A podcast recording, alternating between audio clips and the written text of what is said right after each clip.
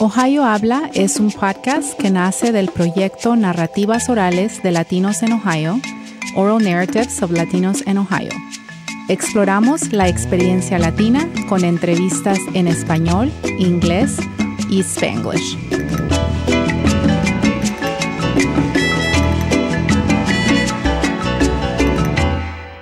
Welcome to Ohio Habla. I'm Elena Fowlis. My guest today is Dr. Loida Martel. Doctora Martell is a bicoastal Puerto Rican who has several degrees, including one in veterinary medicine and a PhD in theology. Dr. Martell pioneered the study of Evangelica theology. Her research on Taino religious beliefs led to the publication of My GPS Doesn't Work in Puerto Rico, which I love the title, by the way, on Evangelica spirituality. She co edited Teología en Conjunto, a collaborative Hispanic Protestant theology, and more recently, she co authored the well received Latina Evangelicas, a theological survey from the margins in 2013. She currently serves as Vice President of Academic Affairs and Dean at Lexington Theological Seminary. Loida, welcome to the podcast. Thank you. It's a pleasure to be here and to have this conversation with you. Uh, Doctora Martell, tell us a little bit about yourself. Where did you grow up? Well, as uh, you said in the introduction, I'm actually bi-coastal, and what that means is I was born in New York. Um, I was born in Manhattan. I was partly raised in Manhattan, partly raised in the Bronx, and um, and then I was taken to Puerto Rico, and uh, and I lived for a time in Puerto Rico. In fact, I did my second grade in Puerto Rico, mm-hmm. and uh, which I, I fell in love with the place. And then my father decided to go into ministry, so we were hauled back to New York, um, and I lived there for a time. And somewhere in my early years of high school, in fact, after my first year of high school, uh, because of something that happened, uh, my parents decided to move me back to Puerto Rico for my safety. Mm. And so mm. I completed my, my high school in Puerto Rico. I did my college in Puerto Rico. I, so for me, half my life was in, in, in New York, and half my life I grew up in Puerto Rico, and that's why I describe myself as bi-coastal. Mm-hmm. Um, um, and then I, I, I went to uh, Alabama to Tuskegee University where I completed my veterinary degree. But all that time, you know, like any student, I would go home for holidays and that that kind of thing. I was the kind of person that I spent uh, Thanksgiving on the beach. Mm-hmm. I, I know some people are going to be jealous about that. I know. I'm jealous about that. I right. miss that. uh, Loida, you switched careers. Uh, tell me about this change. Uh, what prompted you to become a pastor, and what was it like to be a female pastor in the 90s? Well, I have to say, um, like I, I, everybody who asks me, uh, you know, what, what was it that moved you to to change? And I always have to tell people it was a sense of call, and it mm-hmm. was a mm-hmm. growing sense of call. Uh, I've, I've, I grew up in the church, of course. My father became a pastor. I was already you know, uh, uh, you know, an older person by then. I was in, in fourth grade or so when he made that decision. But I have to tell you, as a PK, which a pastor's kid, mm-hmm. I always swore that I didn't want anything to do with the pastorate. And at a point, like all the young people, I became uh, somewhat rebellious of the church, not of God, but of the church. So if you had asked me are you going to leave veterinary medicine, which was a lifelong dream of mine and my passion, to go into the pastorate? I would have told you right there and then no. Mm-hmm. But um, as I was practicing veterinary medicine, I was always very involved in the church. I was a Sunday school teacher. I was a youth leader, that kind of thing. And there was this growing, this growing realization in me and because of things that people said to me in prayer and in other venues mm. that I knew that there was this growing sense of call what I didn't know what the call was about. And but I can tell you that all along I kept saying it wasn't to the pastorate. I wasn't being called to the pastorate. I just didn't know what. And so some people said, "Well, you're being called to a, min- a missionary because you're a veterinarian, and it's that's a natural fit. You're going to be called out to the country where people are poor to heal their cows. That's what you're going to be called to." And and I would listen to them, and I you know, and I would ponder on these things very seriously, and somehow something inside kept saying, "No, that's not it either." Mm-hmm. Uh, until a very wise woman said to me, a, a, a regional minister said to me, "You know, the fact that you keep saying I don't know, just affirms to me the realness of your call." Mm. The veracity of your call is in the midst of the I don't knows. Mm. So it wasn't until I was already in seminary that it came to me that my calling was going to be in theological education, that I was being called to be an educator. Then the question was, what kind, what, what field of theological education? And that didn't come until much later that it was going to be in, in, systematic theology. I fell in love with systematic theology. And, and systematic theology, like veterinary medicine, has this diagnostic, intuitive kind of you know a, a prognostic kind of aspects to it that I just I just love it. It impassions me. But so I while I was in seminary, there was a, a, program called the Center for Urban Ministerial Education that was affiliated with uh, Gordon Conwell in Massachusetts. Mm-hmm. I was studying in Massachusetts by then that asked me to come and teach for them and to be an adjunct for them. And I became their part time staff. And I thought, yes, of course, because I'm being called to theological education. I'm being called to teach underrepresented um, um, and struggling and oppressed communities. This is perfect because that's what this place does. And everybody thought I was going to just move naturally there to, to full time. And suddenly I get called to New York to to pastor where my dad is pastoring as his hmm. associate. And everything in my head said, absolutely not. Work for my father? Are you kidding me? No. And yet that is where God led me. And I thought that it was going to be for a year. And I ended up working there for 15 years. Mm-hmm. And this is this is where I, I came to the conclusion that for me to be a good theological educator and a good theologian, I had to have a pastoral heart. Mm. And so God led me to the pastorate because I needed to have that pastoral formation. And I needed to walk with my people at a grassroots level to experience what they experience, to see firsthand what they lived through, to know what the issues were, because that was the only way I was going to be able to teach and write and talk with any kind of a sense of authenticity. And I have to tell you, I, I worked with young people. I've always worked with young people. And I used to love to take what I learned in seminary and take it to my young people. And, you know, it's like, it, you know how that saying, it doesn't play in Peoria? I would take stuff to them and they would just challenge and say, Are you kidding? That's not true. And they w- we would have these back and forths, right? And that's where I began to to really pick up on what was authentic for our para nuestra gente mm-hmm. and what wasn't authentic. It was in those conversations uh, with my people. And and after I, I pastored in the Bronx for almost 15 years, I was then um, pastored in a small church in Queens as an interim for four for four months. So uh, those experiences, uh, I just you know they they forged my heart.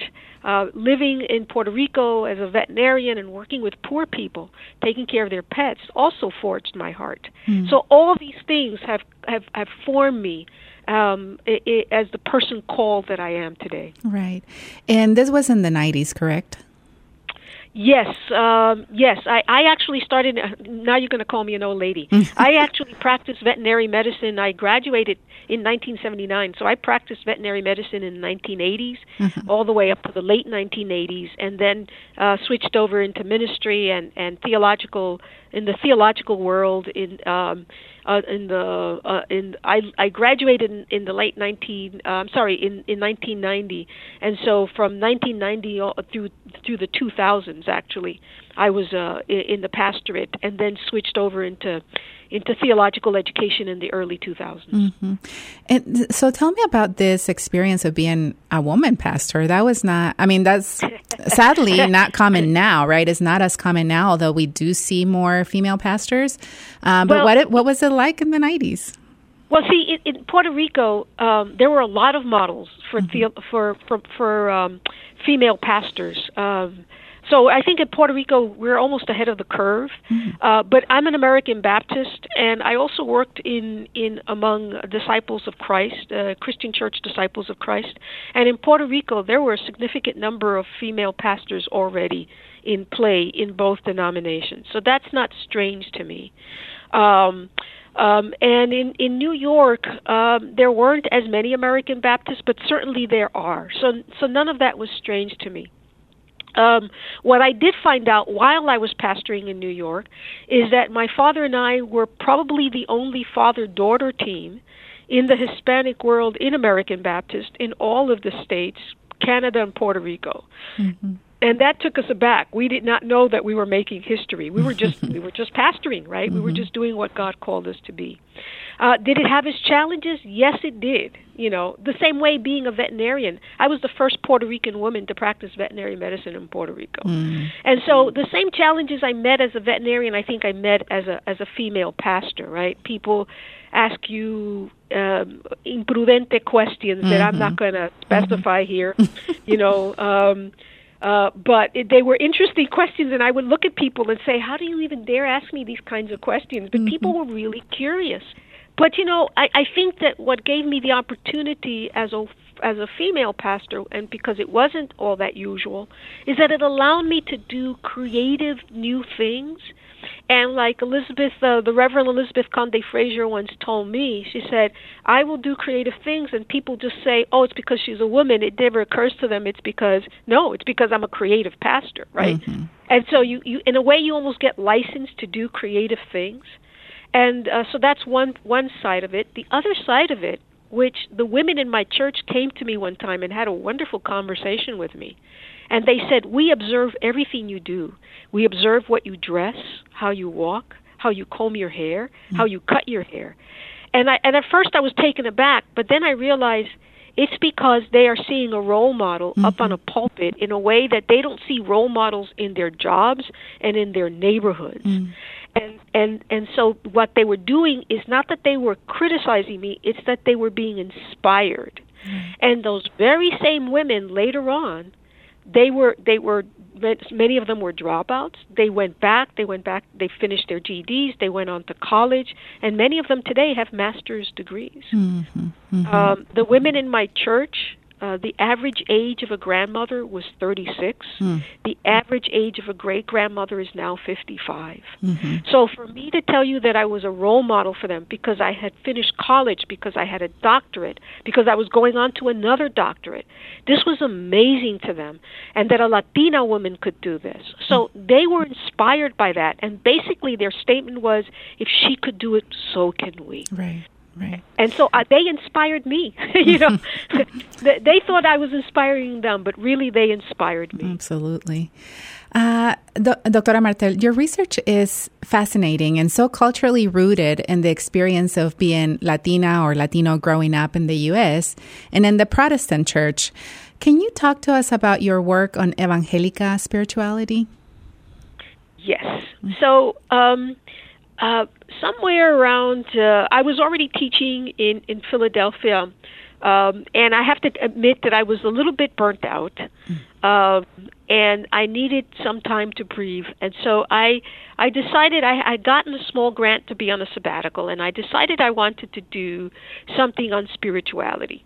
But it seemed to me that everything that was written on spirituality had to do with the steps for spirituality. You know that uh, it taught you what it was to pray and how to how many times to fast and mm-hmm. and you know how many texts of the Bible to read and and and yet when I thought about spirituality from a theological perspective, it it wasn't in that way. I didn't want it. I didn't want to, to write another book or or read another book on how to's of spirituality.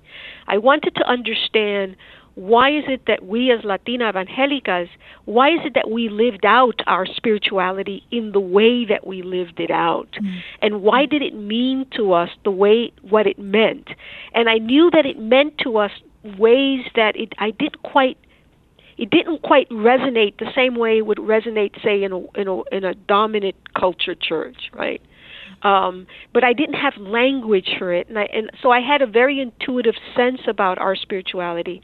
I just didn't have language for it. At the same time, I would read things uh, from our Catholic brothers and sisters like Maria Pilar Aquino and Virgilio Elizondo, who would say that spirituality was constitutive of our theology, and that resonated with me. And I would say, yes, that's true, but I couldn't point out exactly how that was true you know what mm. what asked what made it constitutive constitutive of our theologies so with that in mind i i got a grant and i decided to go to puerto rico and read up and think about and just uh, reflect on spirituality while i was there i started reading up on indigenous spirituality mm. i decided to go to our roots and and it fascinated me that as I started reading about Taino and Taino culture and Taino spiritual practices, I began to see the resonance with Evangelica, with Protestant um, spiritual practices in Puerto Rico hmm. that that that didn't come from Martin Luther or from San Juan de la Cruz. It didn't come from those sources, right? And and so that's where um, I began to reflect on it, and and that's where my article, my GPS, doesn't come from, uh, doesn't work in Puerto Rico. Mm-hmm. And the title of that came because in reality, my GPS did not work in Puerto Rico.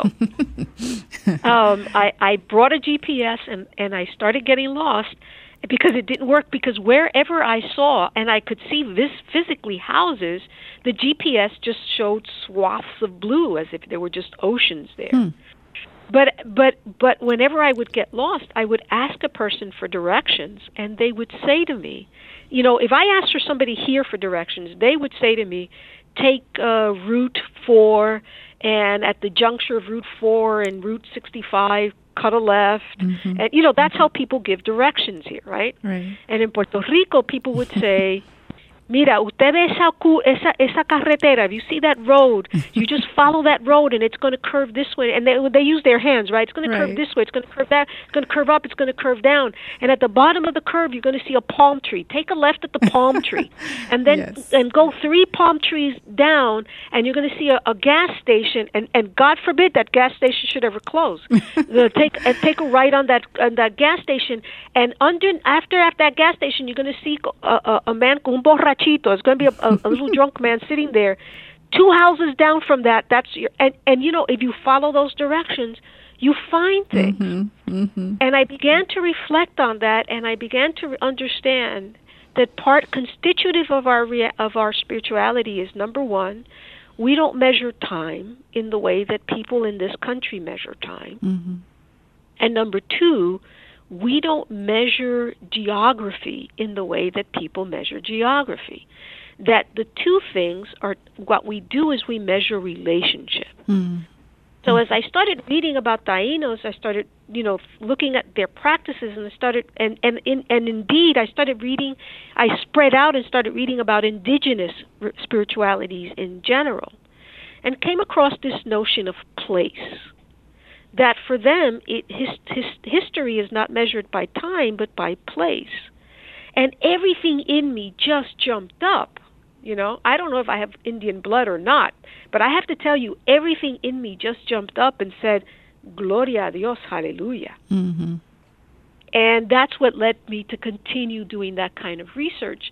And that's where, you know, the my GPS doesn't work in Puerto Rico came out of, my chapter in in my book on eschatology came out of, and so much of my writing is now in, uh, in, influenced by just those insights. And and and I and I'll say one more thing about that experience. Before I even started doing research, before I even started reading, before I started talking with anybody, I took a week. I, I spent two weeks in Puerto Rico that year. I spent a week just on a on a self retreat. Mm. And remembering that when I worked in Puerto Rico, one of the reasons I didn't burn out is that about every three, four, or four months of, uh, of the year, uh, every three or four months, I would go into to El Yunque, which is a sacred space for us, mm. or to one of these places that used to be places where indigenous people lived. And I would just spend time there and day, take a day and breathe mm-hmm. and come back renewed. And it was that insight that led everything else. Mm-hmm.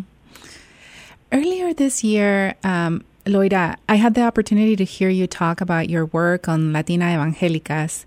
Can you explain, and I think I asked you this question, can you explain uh, the difference between evangelica and evangelical? Yes, absolutely. And it's one of the reasons there is a difference, which mm-hmm. is one of the reasons I don't translate. I could have written my book and chaptered and, and titled it Latina Evangelicals. And everything in me just grates against even doing that because it's it there are so different, right? Mm-hmm. Uh, evangelical in the United States has a very clear history. I, I I remember reading in a book uh, one author said tongue in cheek, of course, that evangelicals are everybody who follows Billy Graham. Mm. and that and that was a sort of short and and of course it was tongue in cheek, but but there's a truism to that, right? Mm-hmm. And I think that what the author was trying to say was there's a very definite religious theological uh, history and train and DNA in the evangelical world that that denotes them to be evangelical. Mm. But but my point is that in the states evangelical has a definite theological and I dare say political position about it. Mm-hmm. When you say evangelical, there are certain connotations that come to people's mind. And in in Spanish, when you say evangelica, it you don't have that that theological DNA. Mm. Evangelical doesn't necessarily mean Billy Graham, Mhm. and it certainly does not imply any kind of a political position. Right. So evangelica in Puerto Rico just simply means Protestant. Mm-hmm. And it, it comes from the root word, which is how the original word evangelical came from, by the way. And I think they've lost that root. But even evangelica comes from the root evangelion, right, which is the Greek for good news. We were the people of the good news. In the case of Spanish, what it specifically meant was we were the people of the Bible. And and why we distinguished that was because when Protestantism came to the to, to the to Latin America and to the Caribbean, Catholicism was and this could be a stereotype and, and if my Catholic brothers and sisters hit on me on this, they have every right to do so because it was a stereotype, right?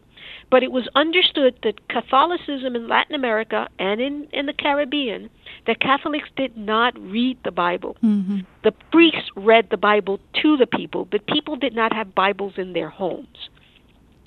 So Protestantism comes in, missionaries come in, and the first thing they started doing was uh, giving people Bibles. Mm-hmm. And for the first time, people had Bibles in their homes, and people started reading Bibles. So when people started converting to Protestantism, somebody would ask you in Spanish, ¿Eres católico or eres católica? And the answer would be, No, soy evangélica. Mm-hmm. So, so it was evangelica was used as a contraposition to Catholicism. Are you a Catholic? No, I'm a Protestant. Mhm. But it wasn't are you a are you a Protestant in that in that Reformation understanding of protest. Mm-hmm. It was are you a people of the book?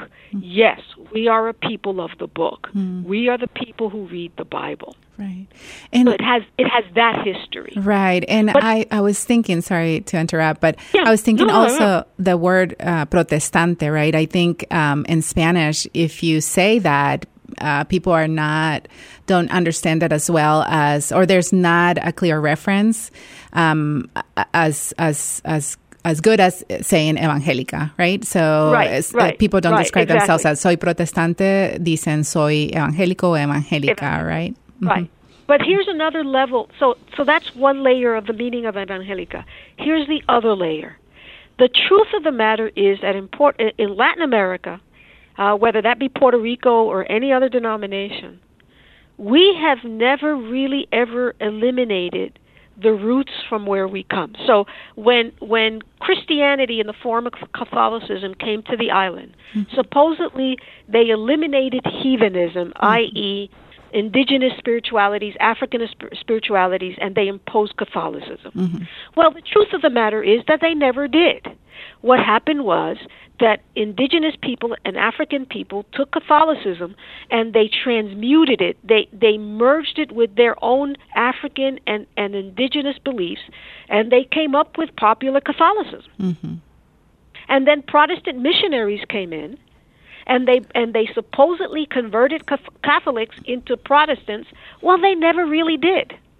What what Catholics did is they transmuted their Catholicism that already had indigenous and and African roots, mm-hmm. and they merged it into Protestantism. Mm-hmm. So what we have is this this mestizo, this hybrid, this mix, this merge, this wonderful marriage of indigenous, African, Moorish, Jewish, Catholic, Protestantism that we call evangelical. Mm-hmm. And so, and that's why I said it. It doesn't even come near this this English thing that we call evangelical, Mm-hmm. right? That comes from that comes from frontier um, conservative, uh, dare I say, somewhat fundamentalist roots, and ours comes from these comes back goes all the way back to Iberian Catholicism with its Moorish and Semitic roots.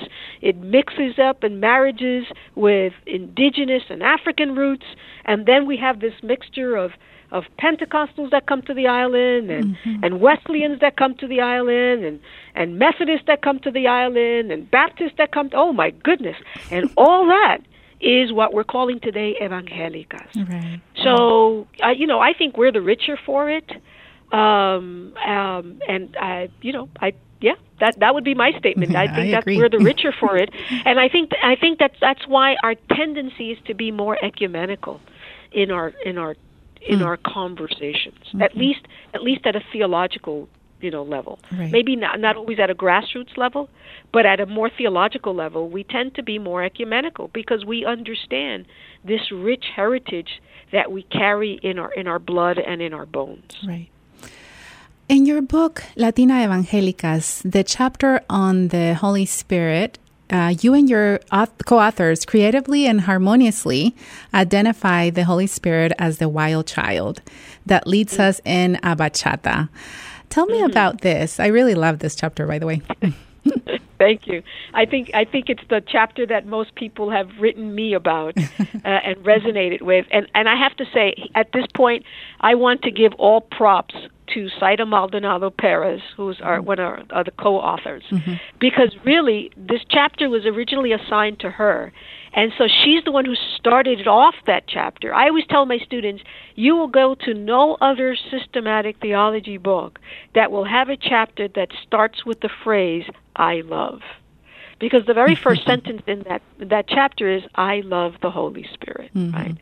And and it really was an expression of her. And um but but as she was writing the book um Zaida had uh through her literally through her back and she was ordered to bed rest for 6 weeks. And we had a we had a deadline.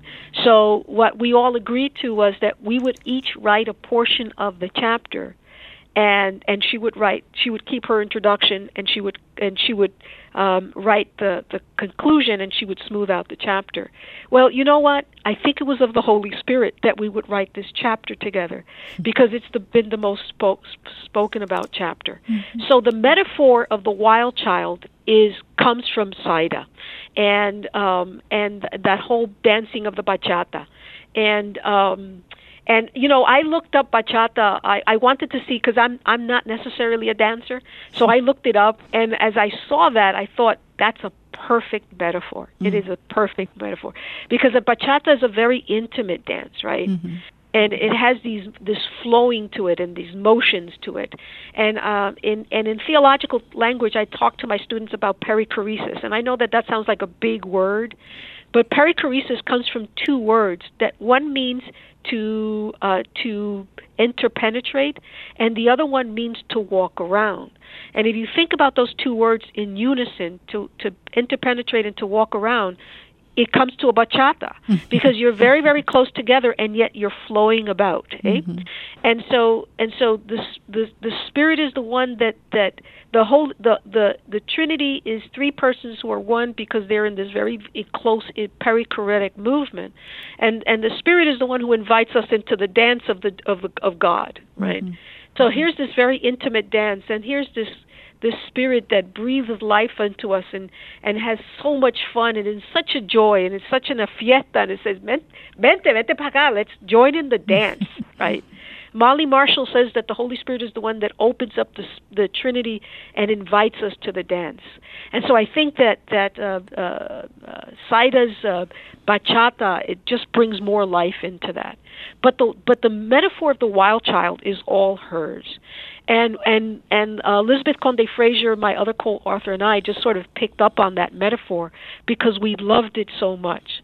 And what I love about that metaphor is that it reminds us that the Holy Spirit is not our property. And I think it's a mistake that we make in the church so often that we treat the Holy Spirit as our property. It is something that we possess instead of thinking about it, the something that possesses us, right? Um, it is not something that we possess. It is not our property. Um, the, the the Holy Spirit is a gift, but it is not ours. Right? Mm-hmm. it, it, there's that tension. It is a gift of love, but it is not ours. The same way grace is a gift, but it is not ours. It is always God's. And so Wild Child reminds us it is not ours to domesticate, it is not ours to own, it is not ours to dictate how the Spirit moves, when it moves, and what it what she should be doing at any given moment. Mm-hmm. Mm-hmm. Great. Uh, Loida, in your presentation um, this last uh, January, you said that, and I'm quoting here, evangelicas are acutely aware that the invitation is to dance in places of death, of absence, and of hopelessness in order to serve. How is this relevant to what is going on today at the border and in the treatment of immigrants and refugees in the U.S.? So, a couple of things I want to say. At a given moment, the patriarchs talked about the Holy Spirit as life giver. Mm-hmm. And I love that. The Spirit is life giver, Lord and life giver. Um, we in the West have lost sight of that, of the Holy Spirit. Um, I just taught a course that that title, and I titled it "Holy Spirit, Neither Santa nor Star Wars," because I think sometimes we have reduced the Spirit to a gift giver. Mm. Ven Espíritu Santo y dame dones, right? Mm. So the Holy Spirit becomes Santa Claus. Or we think of the Holy Spirit as our conscience, some force. You know, we get that from Augustine. It's the force that unites the Son and the, and the parent, or whatever. But the Holy Spirit is life giver, right? Mm-hmm wherever we need breath, wherever we need air, wherever we need oxygen. And where do we most need oxygen? In places where people are dying. Mm-hmm. If you look at the creation story, the creation story starts off with the Spirit of God is moving in the Tehom, in the places of deepest darkness.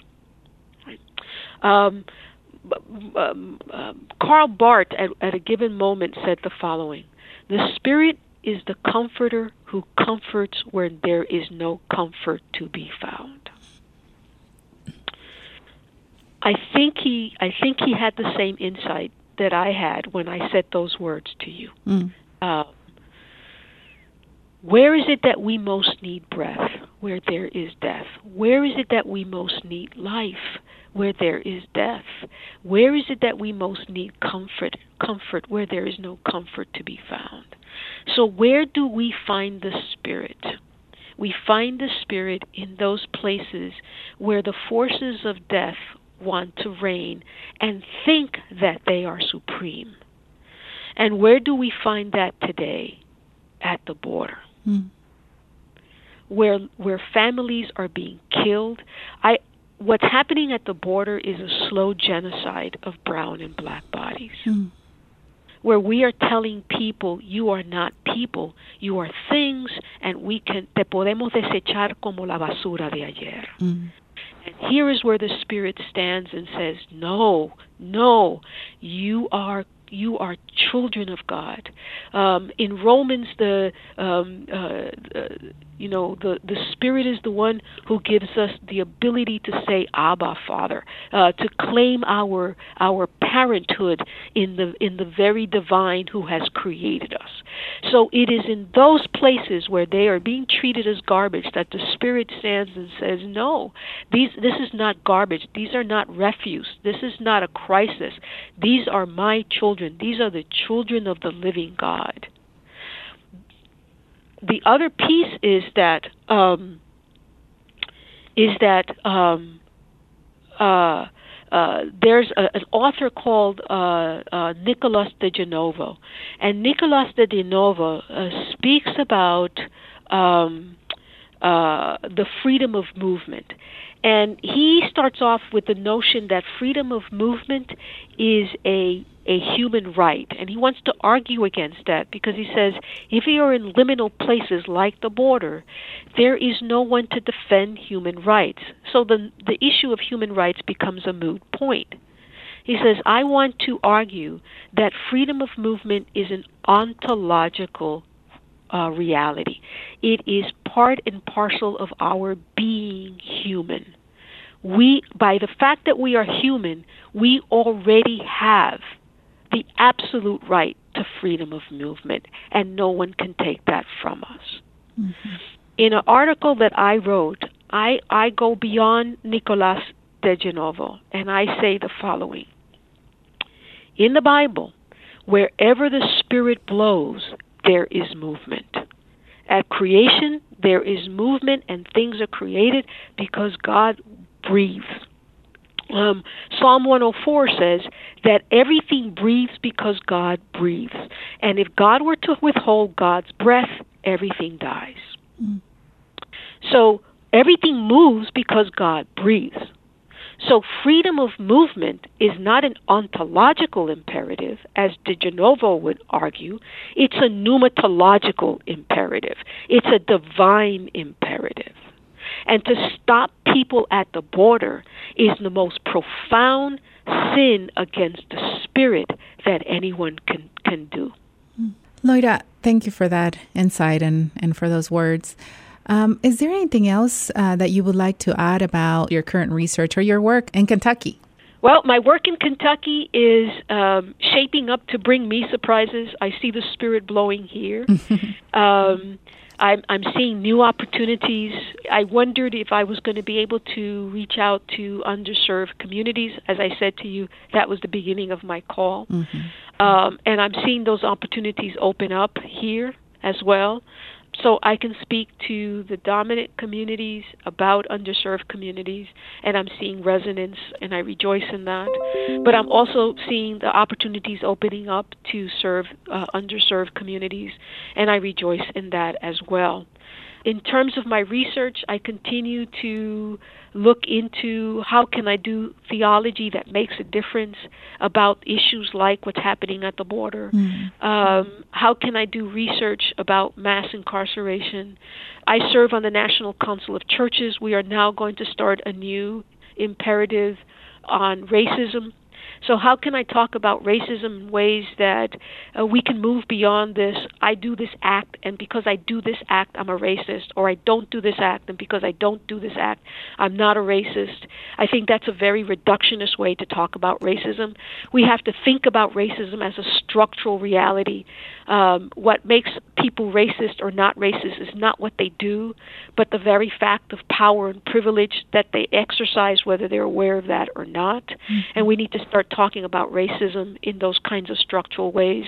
So, how can I contribute to that conversation in constructive ways as a theologian uh, that can help people move beyond the yelling at each other. The other piece for me is recently, and I don't know if you've heard me say this, we have begun to tear apart the fabric of the public square.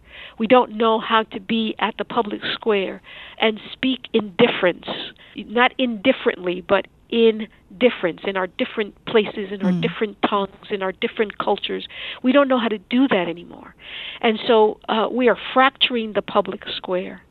How can we, as theologians, as people of God, as church, how can we model for the world how to speak in difference in the public square? How can we contribute to the healing of the public square? Because once we get beyond where we are today, people are going to look back and are going to look to to go back to that public square and it's going to be so fractured there's not going to be a, be a place for them to go to hmm. and so i think that the church is is going to be a good tool to help people go back to that place we are going to be the healers of the public square but if we don't know how to do that in the church we won't be able to do that for the world hmm. so how can i as a theologian contribute to that conversation so that's that's where i'm at um as for my work, I, I, I will start, I will end the way I just started. I am listening to where God calls me. God called me out of the campos de Puerto Rico and of, out of my passion of healing um, sick animals and their hurting owners that passion has not let go. I maintain my licenses, by the way. Mm. Uh, I never stopped being a veterinarian, and I never stopped being that young woman who dreamed of being a veterinarian. I'm not any less that person. But I'm also a person who knows that that being a veterinarian was a gift of God. And so when God said to me, Go, I went. And when God said to me, Go to Kentucky, I came. so I'm still listening to the Lord. Where is it I must go next? Here. And so, as Isaiah said, Here I am, Lord, send me. Mm-hmm. And that's where I'm at right now. Great. Doctora Martell, thank you so much for this conversation. Thank you for the opportunity, uh, Dr. Foulis. Uh, uh, it's been an honor to meet you and to have these conversations with you. A todos, gracias por escucharnos y recuerden seguirnos en Facebook y de compartir este podcast con otros. Hasta la próxima.